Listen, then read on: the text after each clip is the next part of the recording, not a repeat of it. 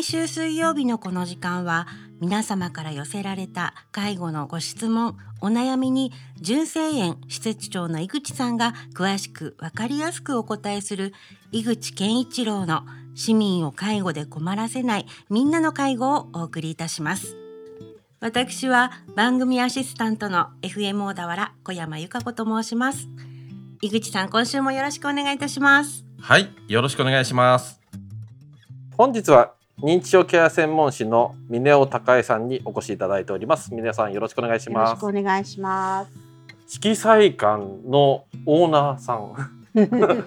はい、本業はケアマネさん、はい、そうです。ですよねはい、謎が多い峰尾さんですけれども、今日は峰尾さんの一つ一つお聞きしたいと思うんですけれども、はい、はい、よろしくお願いいおたします。願いします。色彩館は何で作られたんですか？えっと、色彩館は、えっと、10人規模の小さい小規模でって言われているものなんですけどまずそこが私はち小さい10人規模のデイサービスが大好きなのでそれで、あのそこで、まあ、いろんなことをやりたいっていうことで、あの作ったんですけども最初のうちはやっぱり、あのまだなかなかそうですね。えー、と認知症っていうものがこうまだまだ啓発されてない時時代もあったので割となんだろう他のデイサービスで断れた方とかあと帰りたい帰りたいとかっていう形でなかなか定着ができない方なんかが多くあとまあちょっとこう言葉が強かったりとか手が出ちゃうような方とかが多く来ていてで今でもそういう方もいらっしゃるんですけど以前はだいたい3ヶ月ぐらい慣れるまでに今の方たちはだいたい1ヶ月ぐらいでまあなんとかあの仲間になれるというか そんな感じにはなってきてますね。認知症の専門のデイサービスということですか？えー、と地域例の色彩館は、えー、と専門ではないんですけど認知症対応型デイサービスはうち色彩館 R っていうのがあるんです、ね。同じ建物の中で。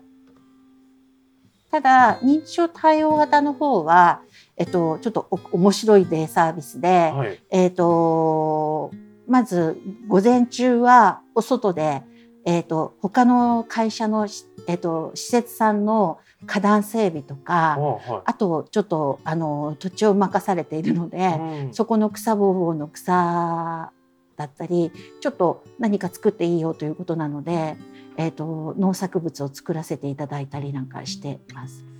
認知症の人と土いじりってすごい体にも健康にもいいし精神的にもいいって言われてますけど認知症の人にもやっぱりメリットがあるんですか？えっと、土いじりっていうよりも仕事？うん。を求めてるというか、えっと、認知症対応型の方に来てる方はあの割と定定年退職してから、えー、とこの病気が発症するまで期間が短い、えー、と70代とか60代ぐらいの方も多いのでで特に男性の方うんがほぼほぼなのであの人の役に立ちたいとか何かこう仕事をしたいとかっていう方が多いですね。認知症になっても何も分かんなくなってしまうということではなくていろいろ体を動かしながらできることも多いってことですかね。あのみんな真面目です。は すごく真面目なので、あのーそうですね。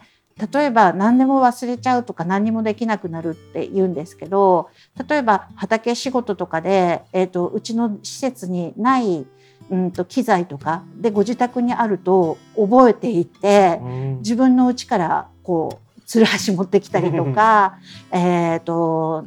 なんか持ってくるっていう方もいらっしゃいますね。忘れなんか必要なことは忘れてないうん方も多いです。なかなか認知症のことをよく理解してないと、ね、火が危ないだとか、ね、包丁が危ないとかそれこそつるはしとか危ないとかって思いがちですけれどもそうではないということですかね。えっ、とうちのこぎりも使えますし幸運機も使えます。幸運機幸 運機あのーガスボンベで使えますしうんとあとなんだろうシャベルもスコープも使うし鎌も使うしカッターも使うし小刀も。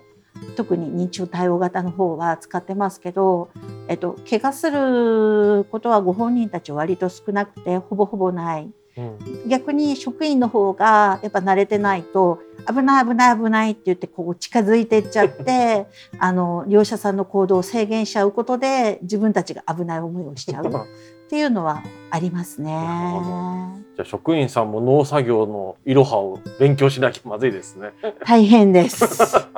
本当に大変です。デイに来たのか農業をしてるのかわからなくなっちゃうみたいな。ね、一番は本当に安全確保うんとか、その本人たちにやってもらいたいための仕事の段取りうんを組み立てるのが、えー、とうちの認知症対応型の仕事になりますね。うんととっても面白そうですよね。環境を整えればその人たちが活躍できる場所を作れるってことですかね。そうですね。そうすると本人たちが、えっと何人か同じようにこうできるメンバーさん同士で話し合ってあの協力することができるのは本当です。じゃあ来られてる方々も行きたくてしょうがないんじゃないですかね。色彩館に来たくて仕方がないみたいな。あーしあの色彩館にっていうよりも、えっと、デイサービスっていうよりも仕事に に来るっていう形なので多分デイサービスっていう言葉はあの分かってないというかうんそこに意義はないのかなっていう方はいっぱいいますね。じゃあ雨とか降っちゃうと畑大丈夫かなとか心配しちゃうんですかね。えっ、と一人はあのー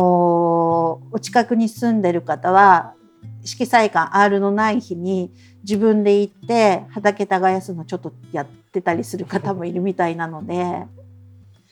見に行ってる方もいらっしゃるみたいです。でも何か同じ共通の作業とかすると仲間意識というかコミュニティができますよねで。きますね。だから、えー、と畑のマルチって言ってビニールシートを引く仕事があるんですけどあれは職員よりも本人さんたちの方が、えー、とよく分かってるのでなんかうちの職員がやるよりも本人と2人組になって一緒になんかやっちゃうみたいですうね。んなんか新しい出会いとか新しい自分の充実感とかできていいですよね。いいですよね。でもやっぱりあの年齢とともに身体機能もに落ちていくので認知症の、まあ、症状とあと高齢になってくると身体機能って別だと思うんですけどとやっぱ体が動かなくなるというか落ちていくと外にっていうのが難しくなって外作業難しい方もいらっしゃるのでそうするとあの地域での方にこう移行していくというか作業内容が移行していく方も多いかな。と思いますけどただあの共用で使ってるおトイレとかお風呂とかがあるので、まあ、廊下を挟んでなんとなく雰囲気がわかるからであなたたちはこう体が落ちちゃったから認知症が落ちちゃったからあの次のステップよっていうわけじゃなくあ次内勤だからよろしくみたいな感じで。はい、なあの地域での方に移行していく方は多いので、えっと、もう行きたくないみたいな話は少ないですね。よく男性の人がデイサービスに馴染みづらいっていう話は聞きますけれども、うんここだったらそんなことなさそうですね。えっと、やっぱりだ若い方でやっぱ70代ぐらいとか体がお元気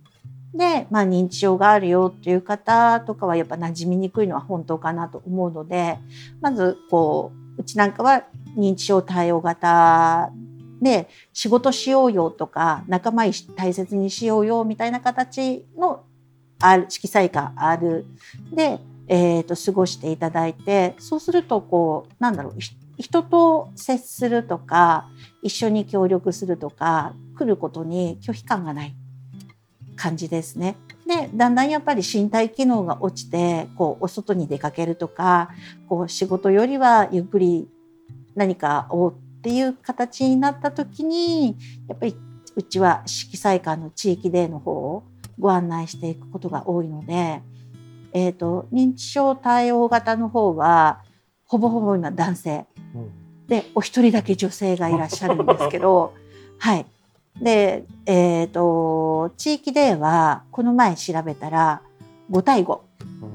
対1なので他のデイサービスより男性の比率が高いかなとは思います。男性に愛されるデイサービス。あ、あの R の方は特に その女性のお一人の方は大丈夫なんですか？男性ばっかりで。それが私たちも来た時は初めての時はすごく心配したんですけど、やっぱり男性陣も花がある方が お仕事楽しいみたいで、あのどうしても外の仕事とあと午午後中の仕事があるので中の時はやっぱり花になってるかなとは思います。では来週も引き続き峰夫さんにお話を聞きたいと思います。峰夫さんどうもありがとうございましたありがと。うございました。井口健一郎の市民を介護で困らせないみんなの介護では介護に関するご質問ご相談をお待ちしておりますメールは fmo アットマーク fm ハイフン小田原ドットコムファックスは零四六五三五の四二三零までお送りくださいこの番組は社会福祉法人小田原福祉会の提供でお送りいたしました。社会福祉法人小田原福祉会純正園では神奈川県県西地域では初めてとなる障害者支援高齢者介護の一体化されたサービス共生型短期入所施設の開所を令和3年10月1日を目指してただいま準備しています。新規サービス開始に伴い現在一緒に働く仲間を募集しています。正職員契約職員パートタイムを問いません。障害者支援の経験がある方高齢者介護の経験がある方さらに副職としてスキルアップしたい方大歓迎です。現在障害者支援介護保険サービスの一体化サービス事業所の開設に伴い介護職員初任者研修介護職員実務者研修などの受講特典などもあります。職場体験も可能です。まずはお気軽にお電話を。電話番号は0 4 6 5 3 4 6001人事部まで社会福祉法人小田原福祉会純正園からのお知らせでした。